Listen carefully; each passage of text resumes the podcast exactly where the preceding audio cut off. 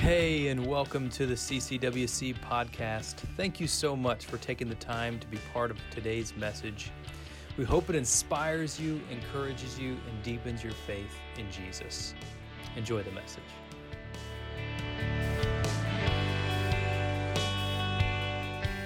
Well, today we discuss temptation. We look at this fault line, this understanding of sometimes temptation brings forth uh, compromise compromise in our life, maybe compromise in our relationships, compromise at work. And as we, we think about temptation, uh, sometimes there are, there are misunderstandings. There are things that we maybe believe about temptation or we think about temptation. We think, you know what?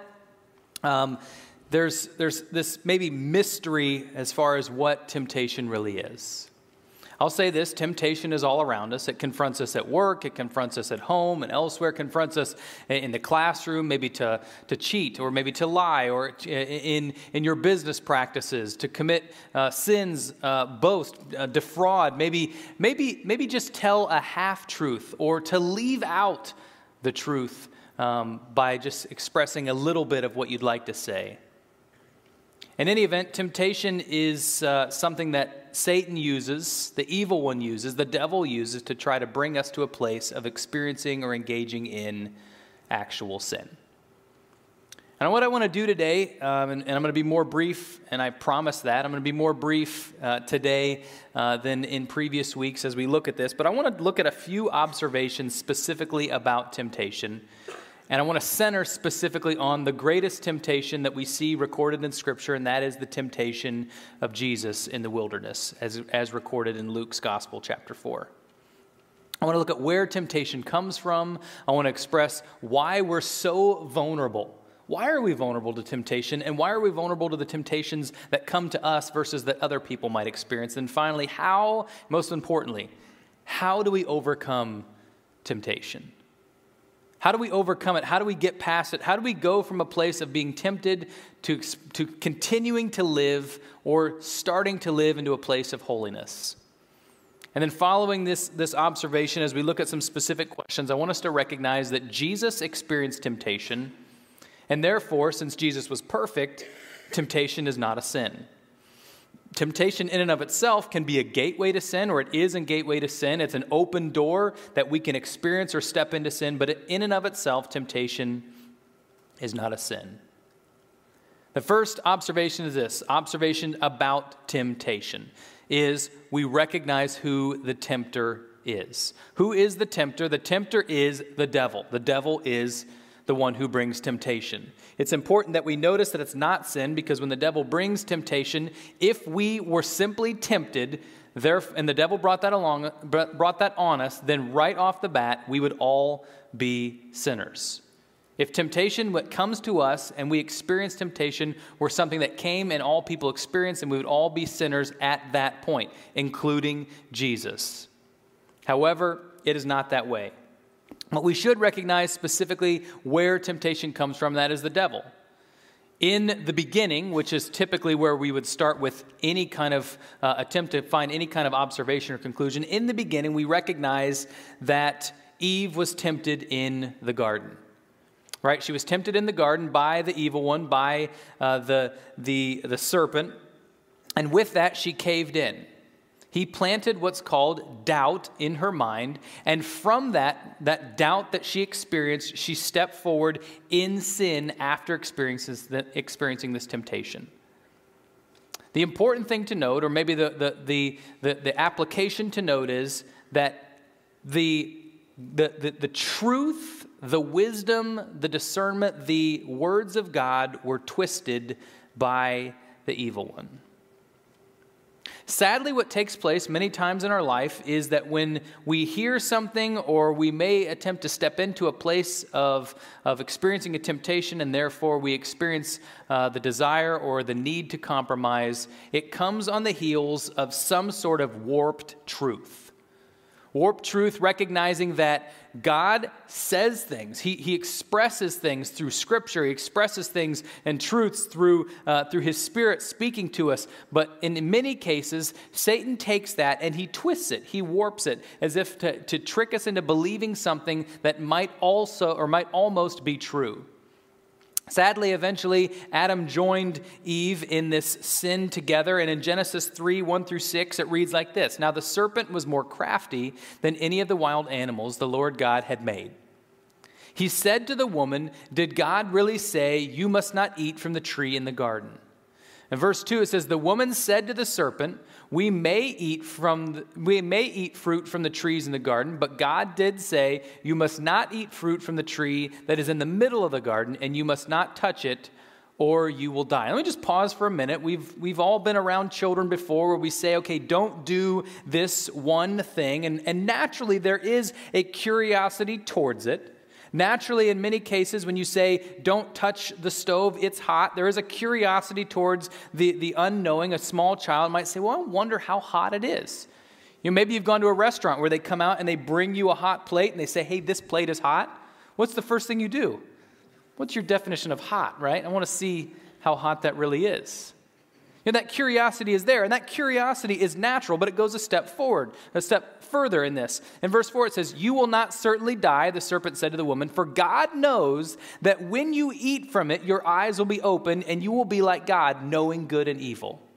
And so the recognition there is that, that here we see Satan, the evil one, taking the truth of God and warping it, twisting it to attempt to try to tempt this woman and bring forth the opportunity for her to step forward in sin. Then finally, in verse 6, when the woman saw that the fruit of the tree was good for food and pleasing to the eye, which is another indicator in many cases, he attempts to, he dangles things that are beautiful, right? Pleasing to the eye. And also desirable for, for gaining wisdom, what she could gain from it, she took some and ate it. She also gave some to her husband who was with her, and he ate it as well. Again, we see God's words are twisted. God's message to these two that he loved, that he created, was twisted by the evil one, and they were duped into, into stepping into temptation, compromising what they had learned, and then sinning. When tempted, no one should say, God is tempting me. In fact, in James uh, 1, it says, contrary to what people think, God does not tempt anyone. You know, it's not one of those situations where God is tempting me. Instead, for God cannot tempt evil, but instead, the temptation comes from Satan alone. Picking up in the main passage, I'm going to read today primarily from Luke chapter 4 as we continue. Verse 1 and 2, it says, Jesus, full of the Holy Spirit, left the Jordan and was led by the Spirit into the wilderness where for 40 days he was tempted by the devil. He ate nothing during those days, and at the end of them, he was hungry. If I miss a meal, I get hungry. If I miss two meals, I get hangry. If I miss 40 days of meals, you know, I've fasted before, but I don't think I've fasted more than, than a week, or two weeks, I should say.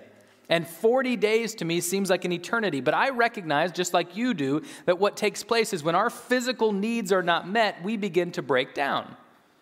We don't think as, as, as, rationally. We don't take in the truth as well. And we begin to get duped or, or torn down. And Satan knows this, and he's crafty in what he does. In fact, the second point underneath that, that first observation is exemption. Having the Holy Spirit does not exempt us from temptation. When I get hungry, or when I get hangry, I don't lose the Holy Spirit. The Holy Spirit still lives within me, and I'm not exempt from temptation. In fact, what takes place is Satan sometimes lays it on more thickly, or more lays it on lays it on thicker. There you go. That'll, that'll work. Jesus was filled with the Spirit, but he was tempted by the devil. And although the Spirit used Paul in a mighty way, Paul confesses that he does what he doesn't want to do in Romans chapter 7. You know, the Spirit will convict us, but we can't uh, we can ignore that, that conviction. That's another thing to note. Here we see that, that in many cases, when we're, as a believer, when we are tempted, that the Spirit will speak. In fact, the closer you are to God when the temptation comes, the louder the Spirit speaks to you. But because of the reality that God loves us, He gave us this gift of free will, we have the choice to be able to squelch the Spirit and say, No, I'm going to eat this fruit. I'm willfully going to step out and, and do this thing. That's the free will that God has given us. Here's the reality check. We never, we will never live free of temptation. We'll never live free of temptation in this world. There is a world beyond this when we pass from this life or when Jesus returns. We live in a place of paradise for those who know Jesus, and therefore we're past this, this place of temptation. But as we live here, we're never going to step past a time when we don't know temptation. The third point underneath that first observation is the world. The devil uses the evil world system. The devil uses the evil world system to appeal to the lust of the eyes, the lust of the flesh, the lust of the, of the pride of life. And what does this mean? 1 John 2 15 and 16 reads like this Do not love the world or anything in the world. If anyone loves the world, love for the Father is not in them. For everything in the world, the lust of the, the, lust of the flesh, the lust of the eyes, the, the pride of life, comes from not from the Father, but from the world. The evil world system is the nature to which the devil rules the world. It's how he deceives us. And just like you can all sit here today, including myself, we can all be in this place and we can read the same passage, and the same Holy Spirit can speak to each one of us with a total different message, no matter where we're at, recognizing what we need to hear, whether it be conviction or encouragement or hope, and the way that God, he, he somehow is able to communicate with each one of us. Satan knows to some extent, uh, on a lesser value, that he can attack us with this world in a different way. He knows that some of us that we struggle more with the lust of flesh or the, or the lust of the eyes or the pride of life. And so therefore he attacks us in those manners. While he is crafty in a lot of ways, he's kind of lazy. Meaning that he uses the same tactics over and over again, but packages them differently. Just like the fisherman who likes to, to, to go bass fishing and uses a different uh, lure for different places, okay, I'm just going to switch to a different one because this one is, they've gotten tired of it, they've grown immune to it, or gotten bored of it. I'll dangle something else beautiful in front of their eyes. And eventually that bass is going to bite on it. Well, Satan knows the same thing, except the bass doesn't have the Holy Spirit like we do and the recognition that we can step forward through his power. But there is hope specifically that comes through the Spirit, and that is the, the fourth point escape God provides a way to escape. God provides this way in, in many different forms and in many different ways. We can never say the devil made me do it. That, that specific instruction is ridiculous because that negates free will on the other side. That basically says that the devil has free rein over our lives. In fact, if you remember last week, we'll just talk about this as maybe a case study. Last week we talked about Joseph, not, not the father of Jesus, but Joseph, uh, the, the, uh, the, the, the Old Testament Joseph, the one with the brothers that had the really cool coat. And then he had that other coat, remember? And he leaves it behind with Potiphar's wife. She was trying to tempt him to come and, and uh, to lay with her. And, and basically, what he said was, No, this is not right. And he ran away from the sin. He ran away from the temptation. Now, there's two ways to look at this. The first one is in leaving his coat, it implicated an opportunity for him to be called wrongfully, to be called guilty. And that is what took place. And we see through his life that there were issues that came of that. And then, specifically, as, as things came full circle, God worked through that. And sometimes those things happen in our life. Sometimes we experience that. Sometimes that's an exciting thing. And sometimes we never experience that here in life. We never experience that, that redemption story or everything doesn't get tied up properly until we get to heaven. But on the other end of it, maybe just as important when we see this, is sometimes we experience temptation. And the temptation has more power than it should because of the place to which we position our heart, our mind, our eyes, our mouth, our ears, our spirit. And what I mean by that is sometimes we recognize a temptation, and instead of doing like Joseph and running away, we kind of lean in.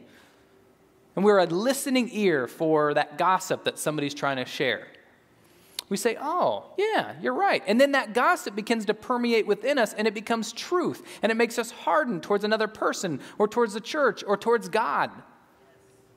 Or on the other end, we find ourselves in a place where, hey, you know what? This, this, uh, this struggle that I have, this lust of the eyes, it's, uh, it's not too bad. And then, you know, we watch a, a, a TV show or a movie that's got a little bit of, uh, of, of, of, raunchiness in it, something that we shouldn't watch. We're like, oh, that's not too bad. And then, and then we, we go and we're, we're maybe looking at a website or doing something else. We find ourselves in a place where we're walking down what's called a slippery slope. And you know what happens when you walk down a slippery slope is eventually you're going to fall. When in essence, Joseph gives a perfect template of what to take place. When soon as you experience temptation, don't hang around, don't stay there, don't wait for Satan to kind of pour it on. Instead, run away. Get away from it. Get, get, get away from that conversation, away from that website. Turn off the TV, whatever it might be, whether it be uh, people at work that are asking you or in a class that are asking you to, to compromise your values or the truth. Get away from it.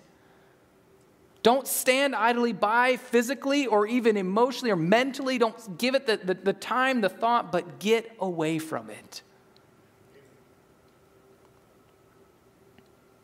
The second observation goes like this observation about the devil's temptation of Jesus. Kind of after we kind of lay it out there, I, I want to uh, position ourselves specifically for this portion in the actual temptation itself. How we exit one room most definitely impacts how we enter another. And by that, what I mean is, I, I, often will pray, even during our pastoral prayer time after the music, for the needs of the congregation, for where we're at, for the baggage we brought in. And part of that is recognizing the fact that we all come in here in a different way. Maybe you had a fight or a conversation that was difficult with somebody in the car on the way over. Maybe your, your children, they just they were driving you nuts. Maybe you got in here and you didn't you, you skipped breakfast. Or maybe this week you're having a lot of issues. And I recognize that, that we all come in here in, in one way. And the, and the desire for that prayer is for us to position ourselves in a place, in a way where God can speak to us, where we can put aside the distraction and we can hear his voice. Well, let me just say, when we enter this room physically and mentally, spiritually, emotionally, it's the same thing when we exit this room, when you go, when you leave your bedroom at home and start your day, when you leave your you go out the front door, when you leave your car to go into work or whatever it might be, how you exit one room is, is, is going to impact how you enter the next.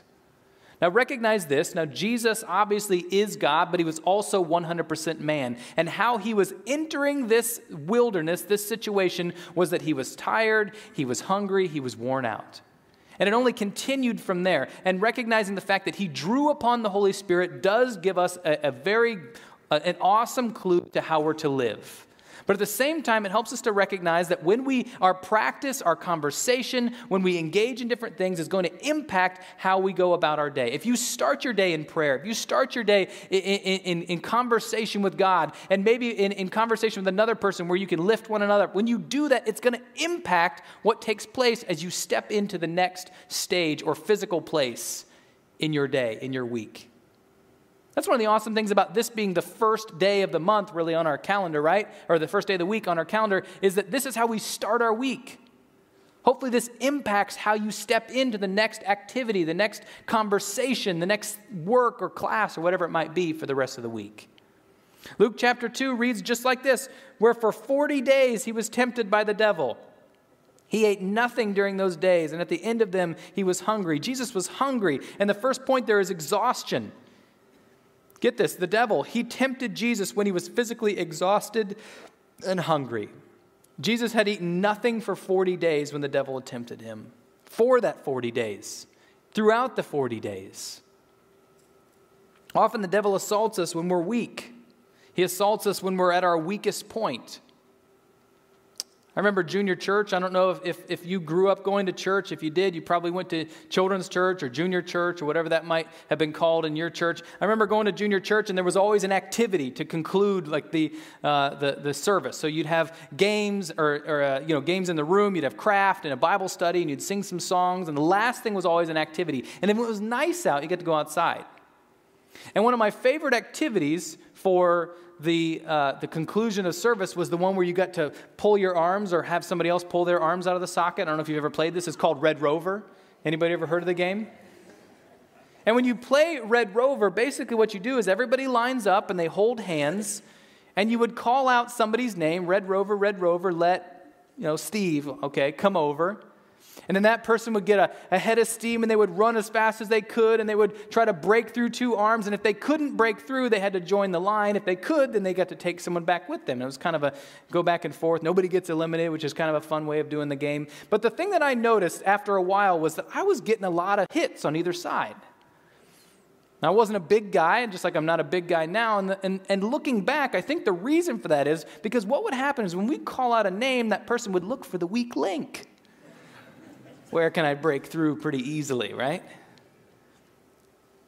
Let me just tell you that's what Satan does.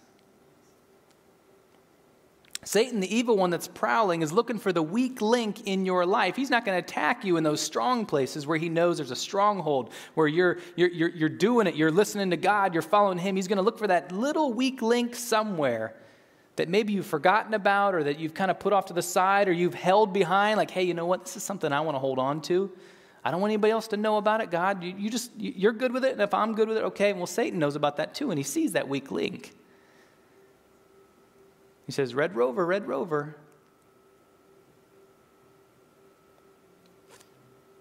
A Vatican report that topped the three sins of men uh, of all time. The main sins were lust, substance abuse or gluttony, and the shrinking responsibility or, or sloth. For women, the top three sins are uh, critical spirit or pride, jealousy or envy, and bitterness, anger. Let me just you, tell you these three, for men and for women, are specifically, in many cases, the three weakest points of our nature. For men, once again, lust, gluttony, and sloth. For women, pride, envy, and anger. They may manifest themselves in different ways. They may be things that, that maybe that's not 100% true for you, but let me just say there are weak points in our lives. There are weak points that we have because of the sin nature to which we are born into. It doesn't mean that we continue to sin in those, but it means that there are weak points that Satan will attack. And it, you would do well, we would each do well to recognize and to identify what those weak points are so that we might be able to give them to God. Or we might be able to ask for accountability of a loved one or a friend. Or we might be able to allow God to, to, to bring forth strength in those moments, in those places. The devil often breaks us down or, or waits for us to break ourselves down to these weak points, and then he attacks.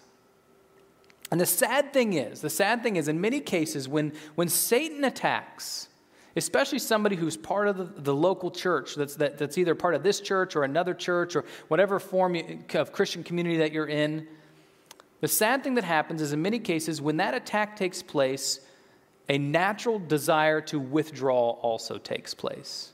What, i what I mean by that is if, if you are attacked in some specific way, Satan will cloud your thought, cloud your thinking in a way to say, okay, you either can't be with the church or the church didn't help or, or my friends, my small group didn't reach out, and so I'm going to withdraw. And that's exactly what Satan wants. He wants to attack you, he wants to attack me in our isolation. He wants to bring forth an opportunity where you can get you cornered by yourself and he can tear you down. Church, let me just say, God created us to be communal beings, the body of Christ. And what that means is we celebrate together, we worship together, but we also walk through trials together. And so when Satan attempts to attack you, no matter where it might be, whether you succumb to temptation or whether you fight off temptation, when those things take place, do not withdraw. In fact, lean into your brothers and sisters in Christ because that's where the strength lies. The Spirit works through the gathering of one or, or, the gathering of two or three or many. Don't step away. Don't give up. Don't withdraw. Picking up in, in verse 3, it says, The devil said to him, If you are the Son of God, tell this stone to become bread. And Jesus answered, It is written, Man shall not live on bread alone the devil led him up to the high, pl- high place and showed him in an instant all the kingdoms of the world.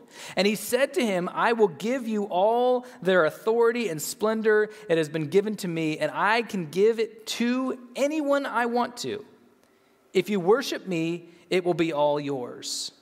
And Jesus answered, It is written, Worship the Lord your God and serve him only. The devil led him to Jerusalem and had, and had him stand on the highest point of the temple. Excuse me. If you are the Son of God, he said, throw yourself down from here. For it is written, He will command His angels concerning you to guard you carefully. They will lift you up in their hands so that you will not strike your foot against a stone. And Jesus answered, It is said, Do not, do not put the Lord your God to the test. When the devil had finished all this tempting, he left him until an opportune time. And we see here just specifically that Satan uses these, these different ways of trying to appeal to human nature, right? He's trying to give him something. He's trying to, to, to, to, come after fear. He's trying to find a way to, to get Jesus to succumb to this. And the point here is that physical desires, number two, physical desires, the, the devil tried to, to get Jesus to give in to physical desires instead of trusting God to provide. Now, naturally we see things or things around us that might bring comfort because they are physical. They are right in front of us, they are there. But what the Spirit is attempting to, to communicate through this in some fashion is that just because you can see it doesn't mean it's going to bring you strength. In fact, in most cases, it won't. If it's of this world, it's not going to bring you strength. It may bring you a lasting pacifier, but it's not going to bring you eternal strength. He suggests that Jesus turns a stone into bread. He tempts Jesus to receive the kingdom in exchange for worshiping him. This exchange would have involved, uh, get this, necessitating that Jesus bypasses the cross and therefore our redemption. So, should Jesus have, have, have given in to temptation and allowed this sin to, to be, to, allowed himself to commit this sin, what would have taken place is we would not have been able to experience the redemption that we have today. Further, he tempted Jesus to show off his divine power by leaping from the highest point the, of the temple and allowing the angels to catch him. He started, which an interesting thing called, he started talking religious, right? You know, Satan, he knew also the scripture. He, he knows the scripture, and that's why he, he knows it so well because he wants to use it to, to warp it so that we might believe something that's false. But he disguised himself almost as godly, as, as, as a righteous person or a righteous entity. And so it's interesting here as he starts to talk religious hey, I recognize your power, but how about this? How about this other option? How about this other way? Have you ever thought about it like this? Maybe, maybe this Bible, maybe we need to read between the lines. We need to expand on it. Or, you know, it's something that we can kind of take it and we can use it. It's, it was written so long ago, so maybe if we read the Bible the way that the, the current context might allow, it'll mean something different. No, no, no, no, no. That's not the case. The scripture is not something that we use to wield in our culture to be able to prove our points or to bring forth something that we believe. Instead, the scripture brings forth the truth. We understand it through God's Holy Spirit who speaks through the scripture, and we therefore experience and know the truth. Satan wants nothing more than to take scripture and to use it, to wield it, to bring forth a, a lack of truth and understanding, to twist it so that we might believe falsehood.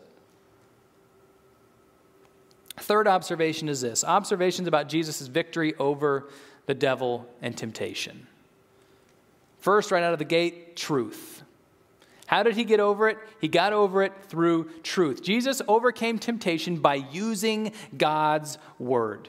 There is no more powerful tool at our fingertips, no more powerful truth in our lives than understanding and knowing God's word. His truth is real. This, this, this book that we have so nicely bound and put together for us was, was accumulated over the course of, uh, of thousands of years and, and put together, canonized in this place for us to be able to read in our language so that we might know the truth of God so that we might know what his desire, what his love is, what, what, his, what, what his conviction is, so that we might know him. We read in, in, in 4, 8, and 12, it reads like this Jesus' responses. Jesus answered, It is written, man shall not live on bread alone. Jesus, Jesus answered, It is written, worship the Lord your God and serve him only. Jesus answered, It is said, do not put the Lord your God to the test. Now, in this passage from, from chapter 4, 1 through 13, there's only three times when Jesus says anything, and all three of the times times that he is quoted, that he, is, that he says something, all three of those are a quote from Scripture. That's all he needed. He didn't need anything else. He didn't need some eloquent words. He didn't need some, some prayer and some voice that was a special prayer. He didn't need anything else. What he needed was to quote the Word of God. Jesus warded off every temptation by, by, by, by, by obeying Scripture and by reading the Scripture. And we too can overcome temptation and turn our back on the devil's assaults by using God's word, his holy word, inspired by God and written down by those that were obedient. You know, the psalmist assures us in, in Psalm 119 that hiding God's word in our hearts protects us against sin. And this specific verse is one that is both encouraging and convicting to me personally. And the reason I'll share it this way it's encouraging because no one can take away the scripture that we memorize, that we know, that we have. No one can take that away from us, right? They might take the word, the, the physical word away from you, but if you have it in your heart, if you have it memorized, no one can take that from you. But the convicting part is this as a believer, as a Christian, as a pastor, I know that there is a, there is a possibility that at some point I may be put into prison, right? You and I both, as, as believers, we could be put into prison, and therefore the scripture taken away from us. And the only thing that we have as a means of being able to continue to engage in God's word is what we have memorized. And so I'm going to ask this rhetorical question, one that's both convicting to me and maybe possibly convicting to you is how much scripture do you have hidden in your heart. I'm, and I will say this as an excuse that I use sometimes. I'm bad at memorizing things. I'm not great at that, but I will tell you at the same time that this is a life or death quiz, test, final exam. What we have hidden in our heart is what we, what we take with us that can never be taken from us. That's the power. May it be hidden in your heart. Verse 14 reads like this Jesus returned to Galilee in the power of the Spirit, and the news about him spread through the whole countryside.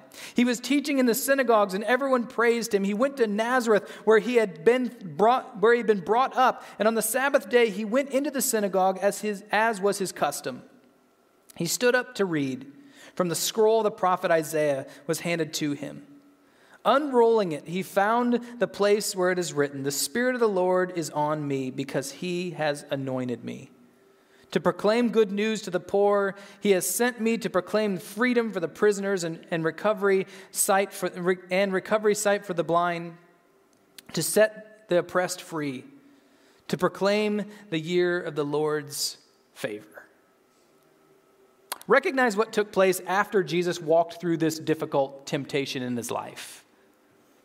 After this fasting and this time of temptation, he went right into expressing, engaging in, and also expressing the mission of which God had given him. He was stronger. In fact, in many cases, we've talked about in these fault lines over the past couple of weeks, is the fact that the fault line, in a lot of ways, is a, is a means to which we can grow.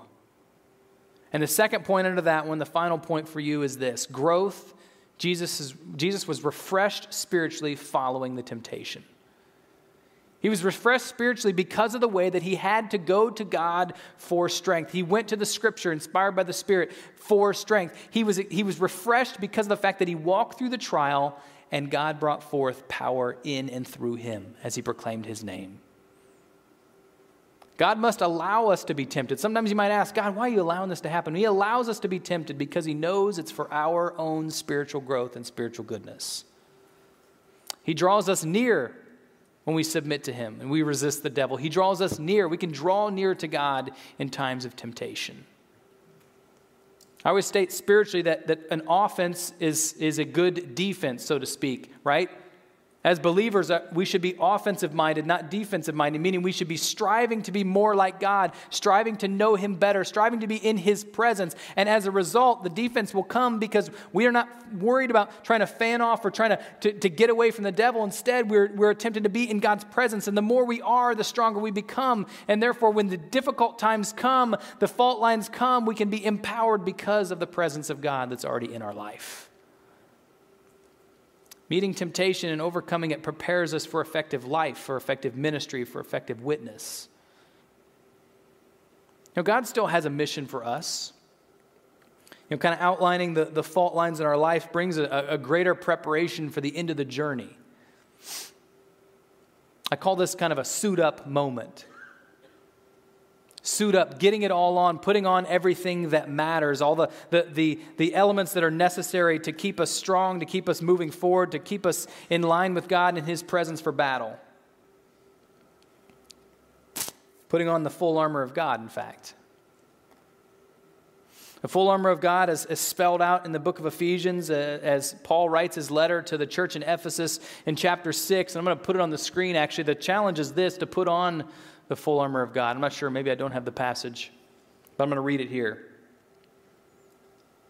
Chapter 6, verse 10 reads like this Finally, we, we finally be strong in the Lord and in his mighty power. Put on the full armor of God so that you can take your stand against the devil's schemes. For our struggle is not with flesh and blood, but against the rulers, against the authorities, against the power of the dark world, and against the spiritual forces of evil in the heavenly realms. Therefore, put on the full armor of God so that when the day of evil comes, you may be able to stand your ground. And after you have done everything to stand, Stand firm then with the belt of truth buckled around your waist, with the breastplate of righteousness in place, and with your feet fitted with the readiness that comes from the gospel of peace. In addition to all this, take up the shield of faith with which you can extinguish all the flaming arrows of the evil one. Take the helmet of salvation, the sword of the Spirit, which is the word of God, and pray in the Spirit of all occasions with all kinds of prayers and requests. With this in mind, be alert and always keep on praying for all the Lord's people. This is just a simple verse, but it's very powerful. In fact, the challenge today is this make every day fresh and anew this week. When you start your week, when, or excuse me, when you start your day, I want to encourage you to put on the full armor of God. As you exit, if you're joining us in the room, as you exit, we've got cards just like this one the greeters that are there to dismiss will be back. They're going to hand them out to you. And I want to encourage you to take this and put it somewhere where you can see it in the morning. Perhaps it's in your, your Bible with your morning devotions. Perhaps it's in the car. Don't read it while you're driving, but if it's in the car, then uh, pull over and read it or, or read it when you get out you know, to work or to school before you get out of the, out of the car. Maybe it's, uh, it's, it's by your, uh, your breakfast table or your mirror when you're getting ready in the morning in the bathroom, wherever it might be. I want to encourage you to take this. And I want you to, uh, I want to encourage you to read it. I want you to take a moment and I want you to pray that God, would you, and walk through each one of these, God, would you make sure that I have the truth, that I understand the truth? That the breastplate of righteousness is in place, that I'm carrying the sword of, uh, of the Spirit, that I have the shield of faith. And so when you take this, when you have this, may it be a reminder so that each day, as God's mercies are new each day, each day you can step, you can, you can get up and you can step into that day with a recognition that you don't do so alone. In fact, the Spirit comes alongside you, whether you're tired or whether you're weary, whether you're excited, whether you're joyful. Would you pray with me? Father, we thank you for this day. We thank you for the reality that even in times of temptation, that you have not forsaken us. That you are present, that you are real, that you are there in our lives, God, that you are holding true, that God, that in all respects, Father, you have prepared a way for each one of us. And whether it be simply to run away or to, to lean into you or to eliminate something in our life that's bringing forth an opportunity for us to be tempted, whatever it might be, God, may we come to you for our strength. God, we know that you are faithful. We know that you are all powerful. Greater is he who is in me than is in the world. And Father, you have not given up on any of us yet. Instead, you continue to walk alongside us. May, Father, we put on the full armor of God each day. May we hear your voice. May we, may we be encouraged by you and what you do in and through us. And on the other end, may we be empowered for greater days of, of ministry, greater days of evangelism, greater days of love and discipleship towards those within our sphere of influence. Thank you, God, for who you are. Thank you for the way that you are a personal God, still engaged in our lives. May you go with us as we go from this place. In your son's name we pray. Amen. Amen. Hear these words as you go. Compromise may be a wise option in business, in politics, or intentional relationships, but it's totally unacceptable when dealing with the devil.